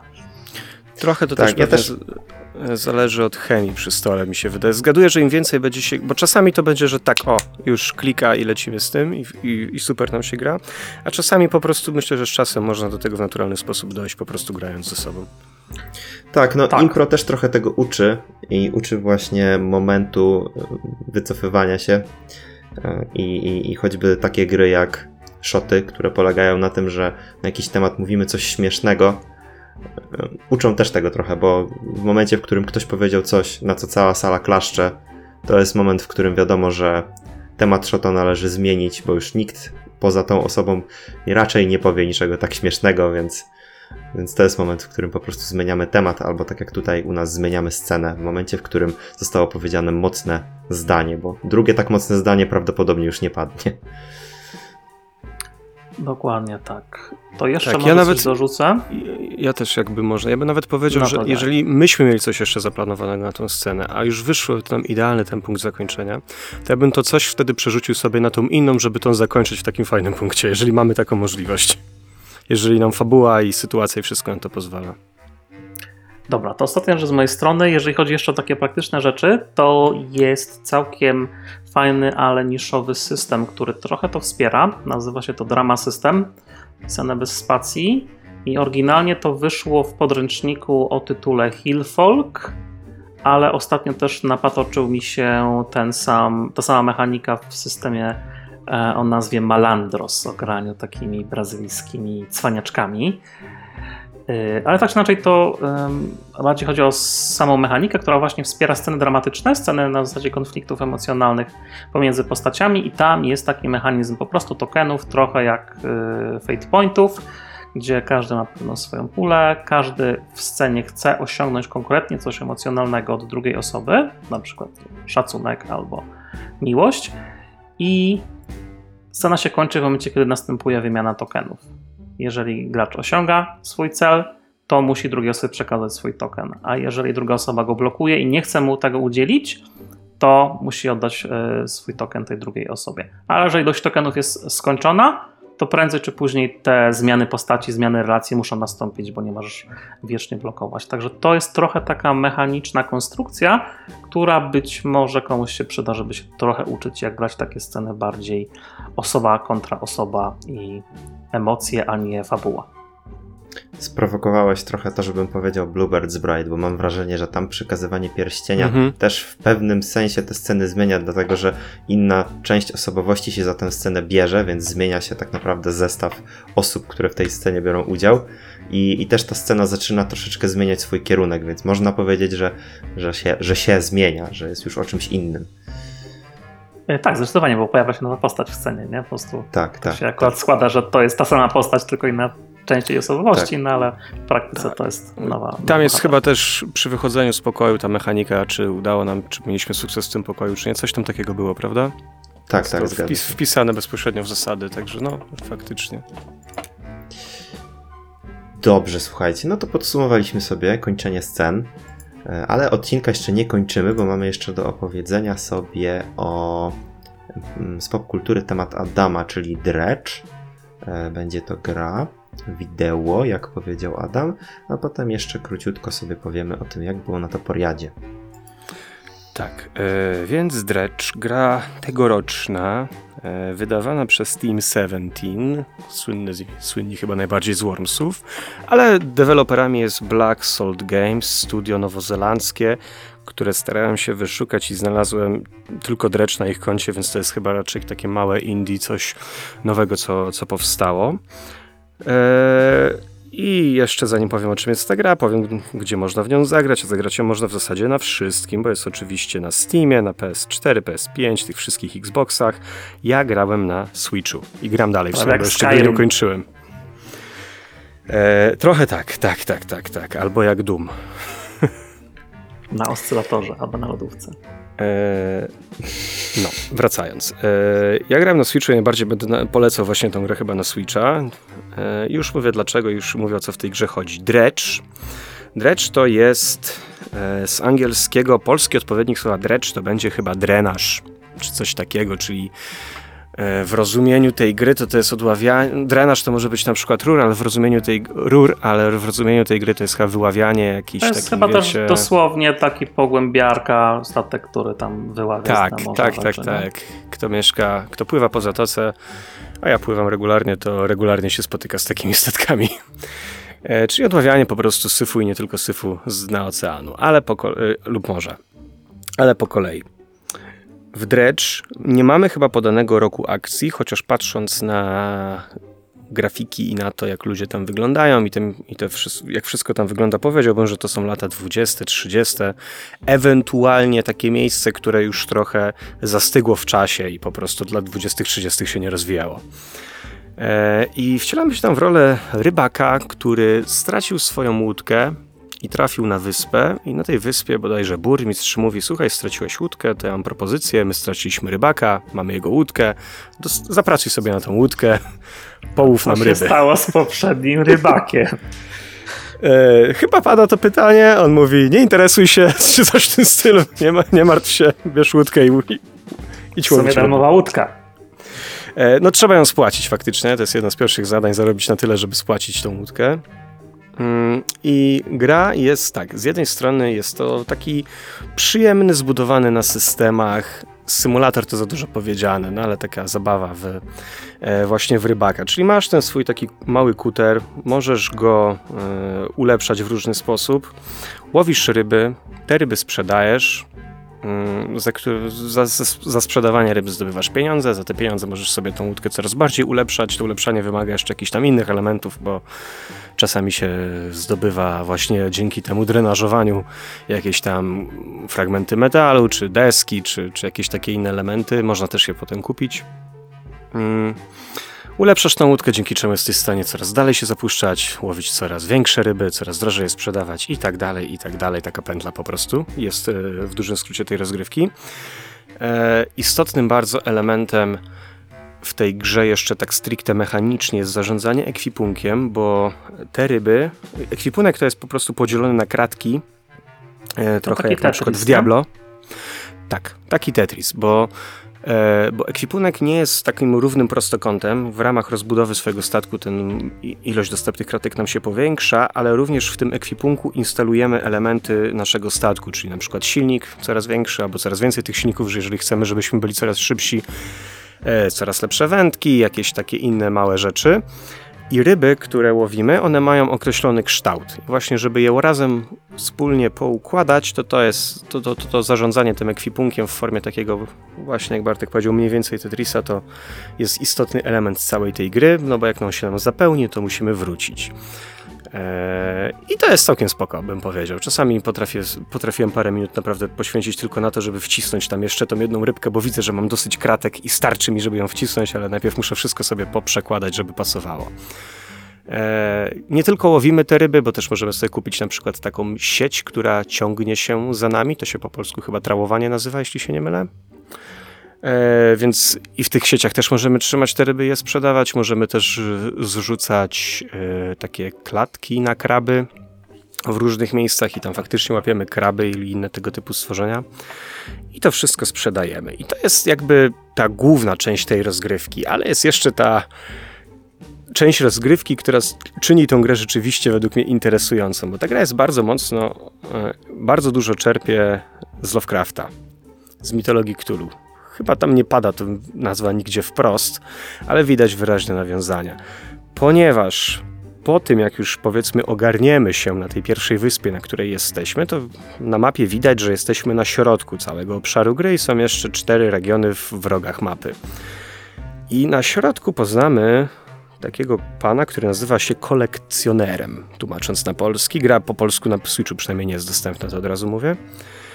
No i ten kolekcjoner zbiera jakieś relikty i okazuje się, że głównym zadaniem w ramach fabuły to będzie właśnie zbieranie tych reliktów. I te relikty są w takich miejscach, gdzie często występują no po prostu potwory z głębin, mówiąc wprost. Nie takie może, może niekoniecznie ryboludzie, ale jakieś, wiecie, krakeny i może, jako że kraken jest najbardziej popularny łatwo się domyślić, że tam występuje, to dalej nie będę wymieniał, co, żebyście mieli niespodziankę. E, I teraz tak, jeżeli, ta gra, jeżeli ktoś ma w sobie jakiś taki wewnętrzny strach przed tym, co może kryć się w głębinach, to ta gra bardzo mocno na tym gra. To nie jest tak, że ona jakoś jest mocno strasząca, raczej w taki przyjemny, bym powiedział, sposób, bo mnie bardziej intrygowała, ale słyszałem opinię, że jeżeli ludzi, od ludzi, którzy mają taki faktyczny spory strach przed głębinami, że że jak najbardziej to na nich e, działało. Co jest jeszcze fajne w tej grze, to to, że ona ma dwa. Ona ma tam, tam jest tryb dnia i nocy. Nie wiem, czy to dobrze, czy źle, że działa na kogoś strach, jaki ma wewnętrzny. Nie, raczej, raczej w pozytywny sposób. Rodzaj, rodzaj triggera, że nie, nie ruszajcie tej gry, jeśli macie taką Trochę tak, problem. trochę tak, ale mówię, tam raczej nie ma, tam raczej właśnie nie ma tych jumpscarów też. Raczej ona nie gra na jumpscarach. E, tam jest tryb dnia i nocy. I chodzi o to, że nocą się dzieje dużo ciekawie, bo po pierwsze, nocą musimy sobie odpalić latareczkę, bo jak nie odpalimy sobie latareczki, to nie widzimy przeszkód. Widzimy całe wyspy, ale nie widzimy jakichś kamieni wystających z wody, co się przy brzegu może zdarzać, wobec, e, wobec czego łatwo o kolizję i uszkodzenie sobie tego naszego statku. I oprócz tego w nocy zaczynamy się stresować. Nie tylko w nocy, bo tam są jeszcze inne sytuacje, które zaczynają nas stresować, ale kiedy zaczynamy się stresować, to zaczynamy widzieć rzeczy, których wcześniej nie widzieliśmy. I te potwory Don't coraz chętniej... together. E, nie pamiętam, jak to było w Don't Starve Together, ale być może, być może Dokładnie na tak zasadzie było. to działało. Dokładnie tak było, że jak się robiło ciemno, to łatwiej było złapać, y, stracić sanity, czyli łatwiej było wpaść w jakieś tam stany lękowe i stany przerażenia. No i te strachy wydają się coraz większe. Ten, wiecie, widzę jak jakieś coś, y, jak jestem zestresowany, moja pos, no, ten mój rybak jest zestresowany, to nawet już potem może być dzień, a i tak widzicie jakieś zjawy, widzicie jakieś potwory. E, I ta gra jest o tyle fajnie zrobiona, że można sobie, słuchajcie, w opcjach to wszystko wyłączyć, jeśli komuś to przeszkadza. Jest coś takiego jak rozgrywka pasywna i nic ci się złego nie stanie i w ogóle te, nie pamiętam, czy, to, czy te z przywidzenia też można wyłączyć, ale tam wiele, opcje pozwalają bardzo wiele z tych rzeczy poobcinać. Ja tego nie robiłem. No, gry pozwalają włączyć easy mode, ale po co? Tak, ja jestem raczej z tych, którzy się tam lubią bić po twarzy podczas rozgrywki i Tak, wszystko na przechodzę na założenie jest, że maksa. jak ktoś chce poznać historię, to może bez stresowania się. Tak, Nie, bo... no tak ja oczywiście żartuję. Bo jest tam też właśnie sporo historii. E, pływa, znaczy sporo. Ona nie jest tak wprost włożona, ją, ją, trzeba tam sobie dużo dopowiadać. To są raczej takie zajawki faktycznych historii, jakie mogą mieć miejsce. I, e, I wygląda to w ten sposób, że w tych miastach, miastach, bardziej wioskach, na punktach rybackich i nie tylko e, można sobie rozmawiać z jakimiś NPC-ami, jakieś dialogi, oni nam dają questy, to one się zazwyczaj sprowadzają do łowienia ryb albo transportu z miejsca na miejsce jakichś różnych rzeczy. E, ale można z nimi pogadać na przykład o historii danego miejsca i wtedy usłyszymy jakieś, że tutaj ktoś ginął w dziwnych okolicznościach, tutaj jakieś e, dziwne rzeczy mogły mieć miejsce. Jeżeli pozwiedzamy sobie trochę szerzej ten świat, to możemy spotkać dziwne postaci, które będą wymagały od nas składania sobie dziwnych, e, jakichś różnych ofiar, ale za te ofiary będą nam dawały jakieś, no, jakieś bonusy po prostu. I dużo takich małych elementów e, tworzy taki lekko niepokojący, ale wciąż według mnie sympatyczny, sympatyczny świat gry. Bardzo fajnie mi się w to gra. Jeszcze mi e, została ostatnia lokalizacja do, do zbadania, żeby dokończyć rozrywkę. Mam wrażenie, nie wiem co tam jeszcze się, się kryje, więc grę bym oceniał e, czasowo tak na kilkanaście godzin. Bardzo fajnie się w to gra w podróży. Ja w to grałem wracając tam z południa Polski podczas urlopu jako pasażer i powiem wam, wsiąknąłem. Także ja wróciłem, tylko wyciągnąłem rzeczy i grałem jeszcze do końca, do końca tego dnia non-stop. Także bardzo fajna w podróż na Switcha. E, I polecam, jest przesympatyczna tam taka leciutka w tle zarysowana muzyczka. Jak płyniesz sobie tym statkiem, to on tak fajnie pyrka, że tak powiem, pyk, pyk, pyk, pyk, pyk. I e, no i chyba, chyba, chyba tyle, chyba że macie jakieś pytania jeszcze odnośnie tej rozgrywki. Y, Pytań nie mam, brzmi bardzo ciekawie. Już od jakiegoś czasu miałem tą grę na radarze, więc pewnie sprawdzę. Raczej Aczkolwiek- niedroga. Mhm, Tak, jeszcze no, dodam. Taki faktycznie indyczek raczej, nie? Chociaż widziałem, że całkiem fajnie zrealizowany taki cel shadingowy chyba graficznie. Tak, grafika tak, e, nie wiem czy to jest cel shading, ale wydaje mi się, że tak. No. To jak Ci się podobają takie klimaty, to mogę jeszcze Ci polecić y, starszą grę, bardzo podobną do tego. Y, nazywa się ona Sandless Sea. i też pływasz tam okrętem po, po Morzu Ciemności, tylko że w takim podziemnym świecie też jest bardzo Lovecraftowski klimat. Też bardzo ciekawe uniwersum. E, warto sprawdzić. Teraz pewnie kosztuje jakieś grosze, też gra niezależna. Aż się prosi o to, żeby na podstawie tego sesję zbudować. No właśnie. e, także ja polecam bardzo serdecznie. To nie jest duża inwestycja czasowa, tak jak mówię, góra kilkanaście godzin. Rozgrywka jest przyjemna. E, jak ktoś lubi te klimaty, Lovecraftowskie, niekoniecznie w tej, tej gry, w tej grze trzeba się bać, ale można, jest na to też przestrzeń. E, chyba, e, chyba tyle. A teraz. Dobra, to co, to poriada. Tak, było? dwa słowa, dwa słowa na temat toporiady. Byliśmy z Jankiem. E, Była to moja druga toporiada w życiu, rok temu też tam byliśmy i powiem tak, że bardzo serdecznie wszystkim polecam ten konwent, jeżeli będą mieli okazję kiedyś tam się pojawić. To były bardzo fajne trzy dni. W stosunkowo niewielkim gronie, bo z tego co wiem było nie więcej niż 250 osób. E, może od razu zacznę od y, przedstawienia słonia, o którym się często mówi, kiedy pada hasło toporiada, bo podczas toporiady odbywa się konkurs tak zwane Złote Topory, gdzie podczas sesji, a sesje tam się odbywały w tym roku, to było tak, że w czwartek wieczorem się wszyscy, znaczy w czwartek się wszyscy zjeżdżali, wieczorem o 20 były sesje, w piątek w ciągu dnia były prelekcje, potem o 20 też były sesje, w ciągu dnia też jakieś tam miały miejsce, ale poza konkursem, że tak powiem. A w sobotę już miały miejsce w zasadzie tylko te prelekcje i finał Złotych Toporów. Więc te sesje czwartkowe, wieczorne i piątkowe to były tak zwane sesje eliminacyjne do Złotych Toporów. I pod to wygląda tak, że ludzie się rozchodzą, grają sesje, a pomiędzy namiotami krążą. A, bo, bo to jest w lesie, gra się w namiotach harcerskich, uprzedzam. Warunki takie, takie leśne, takie kempingowe bym powiedział. Więc po tych namiotach przechadzają się sędziowie i oceniają zarówno mistrzów gry, jak i graczy. I teraz od razu jest kontrowersja. Przecież RPG to nie jest wielkość fizyczna, ciężko to ocenić i tak dalej, i tak dalej. I ja się z tym totalnie zgadzam. Jakby nie, nie wątpliwości. Ja też prawdopodobnie na żadnej z tych toporów nie wybrano rzeczywiście najlepszej, e, najlepszego mistrza gry i rzeczywiście naj, e, najlepszych graczy, ale to też jakby nie o to chodzi. To jest raczej po prostu zabawa. Jeżeli podchodzimy do tego z taką dużą dawką ambicji e, i wyciągamy, idzie to w taką toksyczną stronę, to to jest raczej słabo. Ale przez to, że ten konkurs ma miejsce, to po prostu motywuje tych graczy, żeby faktycznie się bardziej starali i mistrzów gry, żeby przygotowywali naprawdę fajne sesje.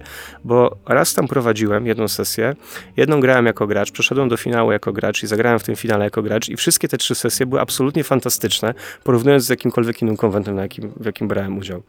To sprawia, że po prostu ta, że ludziom się bardziej chce się postarać i do finału było warto dojść dlatego właśnie, żeby zagrać takie, e, takie super sesje, bo z tego co słyszałem, wszystkie te sesje finałowe się bardzo, e, bardzo dobrze udały. E, także jak wcześniej miałem duże, dużo zastrzeżeń, to w tym roku, jak już poprowadziłem i zobaczyłem, jak gracz na to reagują, powiem tak, e, to, to moje to zmieniam zdanie, nie? Jakby przyznaję, ten konkurs ma dużo pozytywnych aspektów i yy, powiedziałem tak, że o ile na Toporiadzie masz według mnie taką samą szansę trafić na średnią, na słabą sesję, jak na innych konwentach na taką rzeczywiście dobrą. Bo tam tych sesji się odbywało wieczorami chyba ze 30, czyli większość konwentów faktycznie grała w te sesje, nie? co się rzadko zdarza na konwentach. Tam No, Ludzie przyjeżdż- konwentów nie jest czysto RPGowych, prawda? Więc RPG stanowią tam tak jakiś wycinek całości. Tak, ale nawet te RPGowe nie, nie mają aż tylu, tylu grających zazwyczaj i tam po prostu ludzie przychodzą, w, przyjeżdż, przychodzą, przyjeżdżają, bo to nad jeziorem jest gdzieś tam pod Piotrkowem Trybunalskim, w bardzo konkretnym celu, żeby po prostu fajnie spędzić ze sobą czas, posłuchać prelekcji, powymieniać się jakimiś swoimi uwagami na temat RPGów i potem wieczorami grać wspólnie w sesję, a potem jest północ, spotykają się przy ognisku czy tam gdzieś przy, przy muzyce i opowiadają sobie o tych sesjach, jak fajnie się przy nich bawili i tam nie wiem, to piją sobie piwko czy, czy coś i śpiewają piosenki. Bardzo, bardzo, bardzo mi się to, e, to podobało. Spanie jest pod namiotami, sanitariat jest taki harcerski, są prysznice i tak dalej, więc tu, e, no ale to nie są powiedzmy warunki hotelowe. E, ale to nie, mi to nie przeszkadza, bo ja lubię taki klimat i jeżeli wam to też by nie przeszkadzało, to bardzo serdecznie polecam spróbować sobie, sobie tą toporiadę za, za rok. Tak jak mówiłem, tam jest tak rodzinnie. To jest patologiczna rodzina, ale swoja. No dobra, tak chwalisz wysoki poziom sesji, to jakbyś miał zapamiętać jakieś konkretne elementy, które byś chciał zaczerpnąć z tych sesji, jakieś e, patenty, konwencje, motywy, które wydaje ci się, że były czymś świeżym, to co by to było? E, No, skalę już wspominałem, nie? bardzo mi się podobało, jak on to prowadził. E, Bardzo mi się też podobało, ja, o tym wiedziałem, miałem tą uwagę wcześniej, do tego, jak, jak muzykę wykorzystywał, bo rzadko, znaczy rzadko, najczęściej się na sesjach muzykę wykorzystuje ambientową, a ja lubię, jak ktoś korzysta, gdzie muzyka ma tekst. Ona nie musi dominować taka, taka muzyka całej sesji, ale jednak jest to na tyle według mnie rzadko spotykane, że jak się pojawia, to zwracam na to uwagę. A jak u niego graliśmy, sesja miała miejsce w Warszawie, to można było posłuchać Niemena, można było posłuchać Dawida Podsiadła, można było posłuchać Sanach podczas tej sesji i to wcale nie odwracało uwagi od, e, od tego, co się faktycznie na, ty, na, na tej sesji działo. E, Nie chcę tutaj opisywać całej, ale mówię tylko takie, takie rzeczy, które mnie najbardziej zapadły No w tak, pamięć. bardziej interesują jakieś właśnie ciekawe lekcje, które E, można by przenieść na nasze własne sesje. to jeszcze miałem fajną e, zabawę właśnie w tej finałowej u, u Cerbina. Bardzo fajnie e, odbywało się rozdawanie kart postaci, bo wstęp był czysto narracyjny, tam nic sobie nie rzucaliśmy. Mm, On opisywał jakąś postać i opisywał ją tak bardzo ogólnie, że tam jest, nie wiem, na kacu, budzi się w swoim mieszkaniu, nie mówi, czy to kobieta, czy mężczyzna, nic na temat wyglądu, to wszystko jest po stronie gracza i tylko sygnalizował ręką, że to jest pierwsza postać do wzięcia. I pytał, czy ktoś czuje coś, jakieś, coś do tej postaci. Jak ktoś się zgłaszał, dostawał kartę po prostu postaci do tej. I tak ciągnęło się to przez tam paręnaście minut i w ten sposób każda, każdy gracz dostał swoją kartę postaci. Bardzo fajny patent, yy, dobrze zadziałał, potem sobie po prostu te postaci jakby uzu uzupełniliśmy. Nie, nie słyszałem o tym wcześniej, a no a fajnie, fajnie się to sprawdziło. Taki marketing postaci. Jesteś Tak, coś, coś takiego. No. bohaterów. Coś w tym stylu, coś w tym stylu, nie? Mówię, ja mówię o tych rzeczach, które, które widziałem u siebie. Usłyszałem na pewno więcej, ale to musiałbym, musiałbym, musiałbym sobie pewnie wypisać. A nie chcę teraz tak, te, tak, z głowy, tak z głowy wyławiać. Niestety na prelekcjach jakoś bardzo dużo mnie nie było, bo, e, bo bawiłem się po prostu do, do białego rana. Sporą część przesypiałem, albo po prostu nie miałem sił, albo jechałem gdzieś tam do sklepu, czy jakieś inne rzeczy robiłem, e, więc, e, więc na prelekcjach się jakoś szczególnie wielu nie pojawiłem, więc nie powiem, jak, jak one wypadły. Widziałem, że ludzie się świetnie bawili na konkursach, jakichś tam kalamburach i tak dalej. Do teraz pamiętam hasło, może Bartek zgadniesz, co to jest za system? Potwór, przebranie. Potwór przebranie? O kurczę, nie wiem. To jest wampir maskarada. Wampir maskarada, panie. A, taka gra.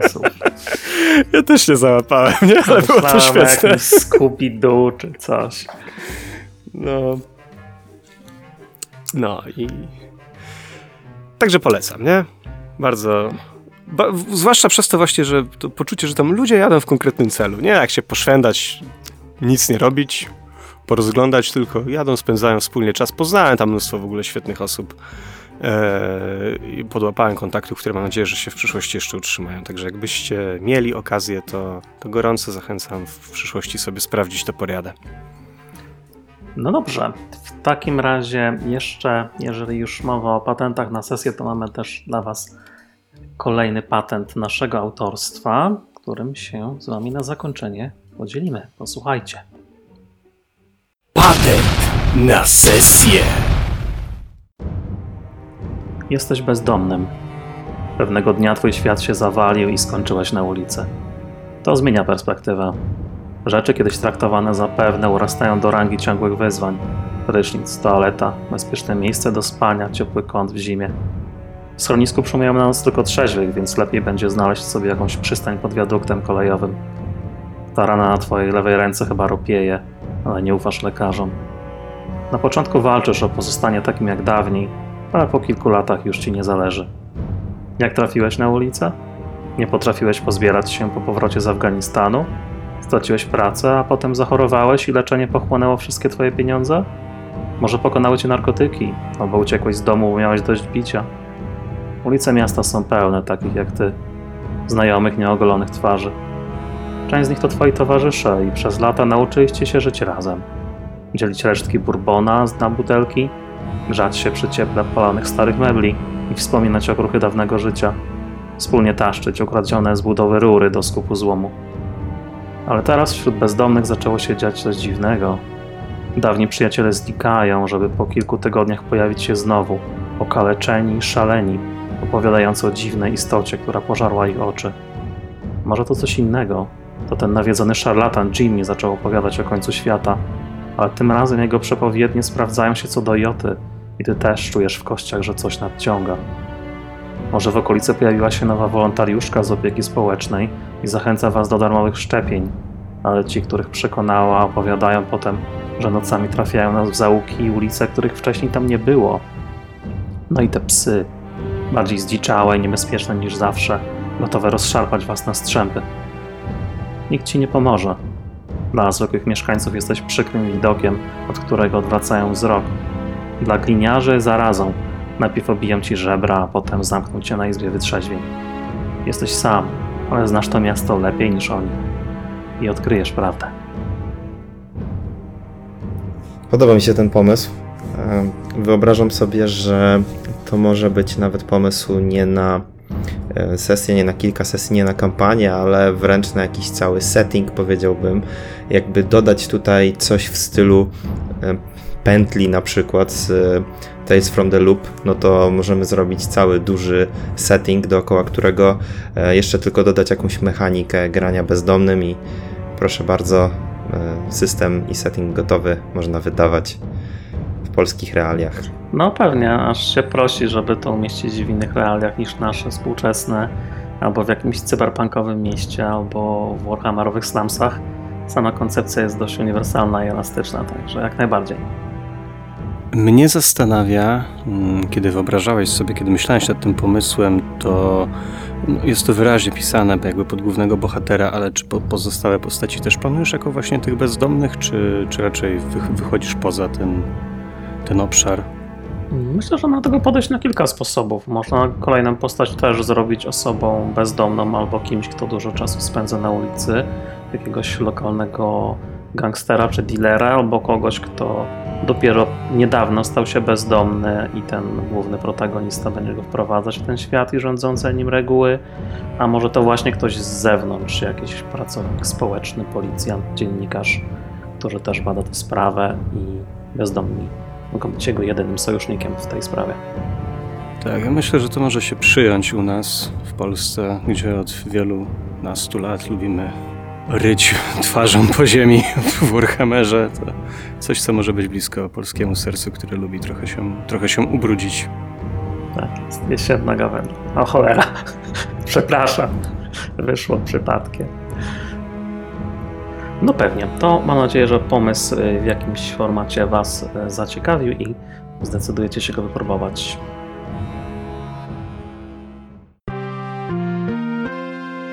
To był patent na sesję. I to był patent na sesję. E, Myślę, że będziemy już kończyli, bo temat nam się już wyczerpał. E, Pomysły prawdopodobnie, co moglibyśmy jeszcze na ten temat powiedzieć, chyba też. Także dziękujemy Wam bardzo za uwagę. Dziękujemy za to, że przesłuchaliście nas e, do końca, że słuchaliście patentu. E, Mamy nadzieję, że Wam się podobał. Jeśli macie jakieś e, uwagi co do patentu, co do odcinka, jakieś pomysły, jak można by tutaj rozwijać nasz kanał, rozwijać właśnie takie patenty na sesję, to jak najbardziej dawajcie znać w komentarzach. Możecie pisać do nas również na Facebooku albo prywatnie. Nasze imiona i nazwiska znacie. Myślę, że będziemy na Kopernikonie, także jest szansa, że się tam spotkamy i zachęcamy, żebyście się też pojawili, bo to fajny konwent w Toruniu, bardzo klimatyczny, także jeśli macie czas i ochotę, to wbijajcie koniecznie. Tak, ja na ten moment mam sesję w piątek o 17, prowadzę 5 sążni w głąb, a w sobotę o 10 rano mam prelekcję na temat prowadzenia przygód, y, które mają się dziać na morzu. E, Przygód RPG oczywiście, więc jak ktoś będzie, zapraszam serdecznie.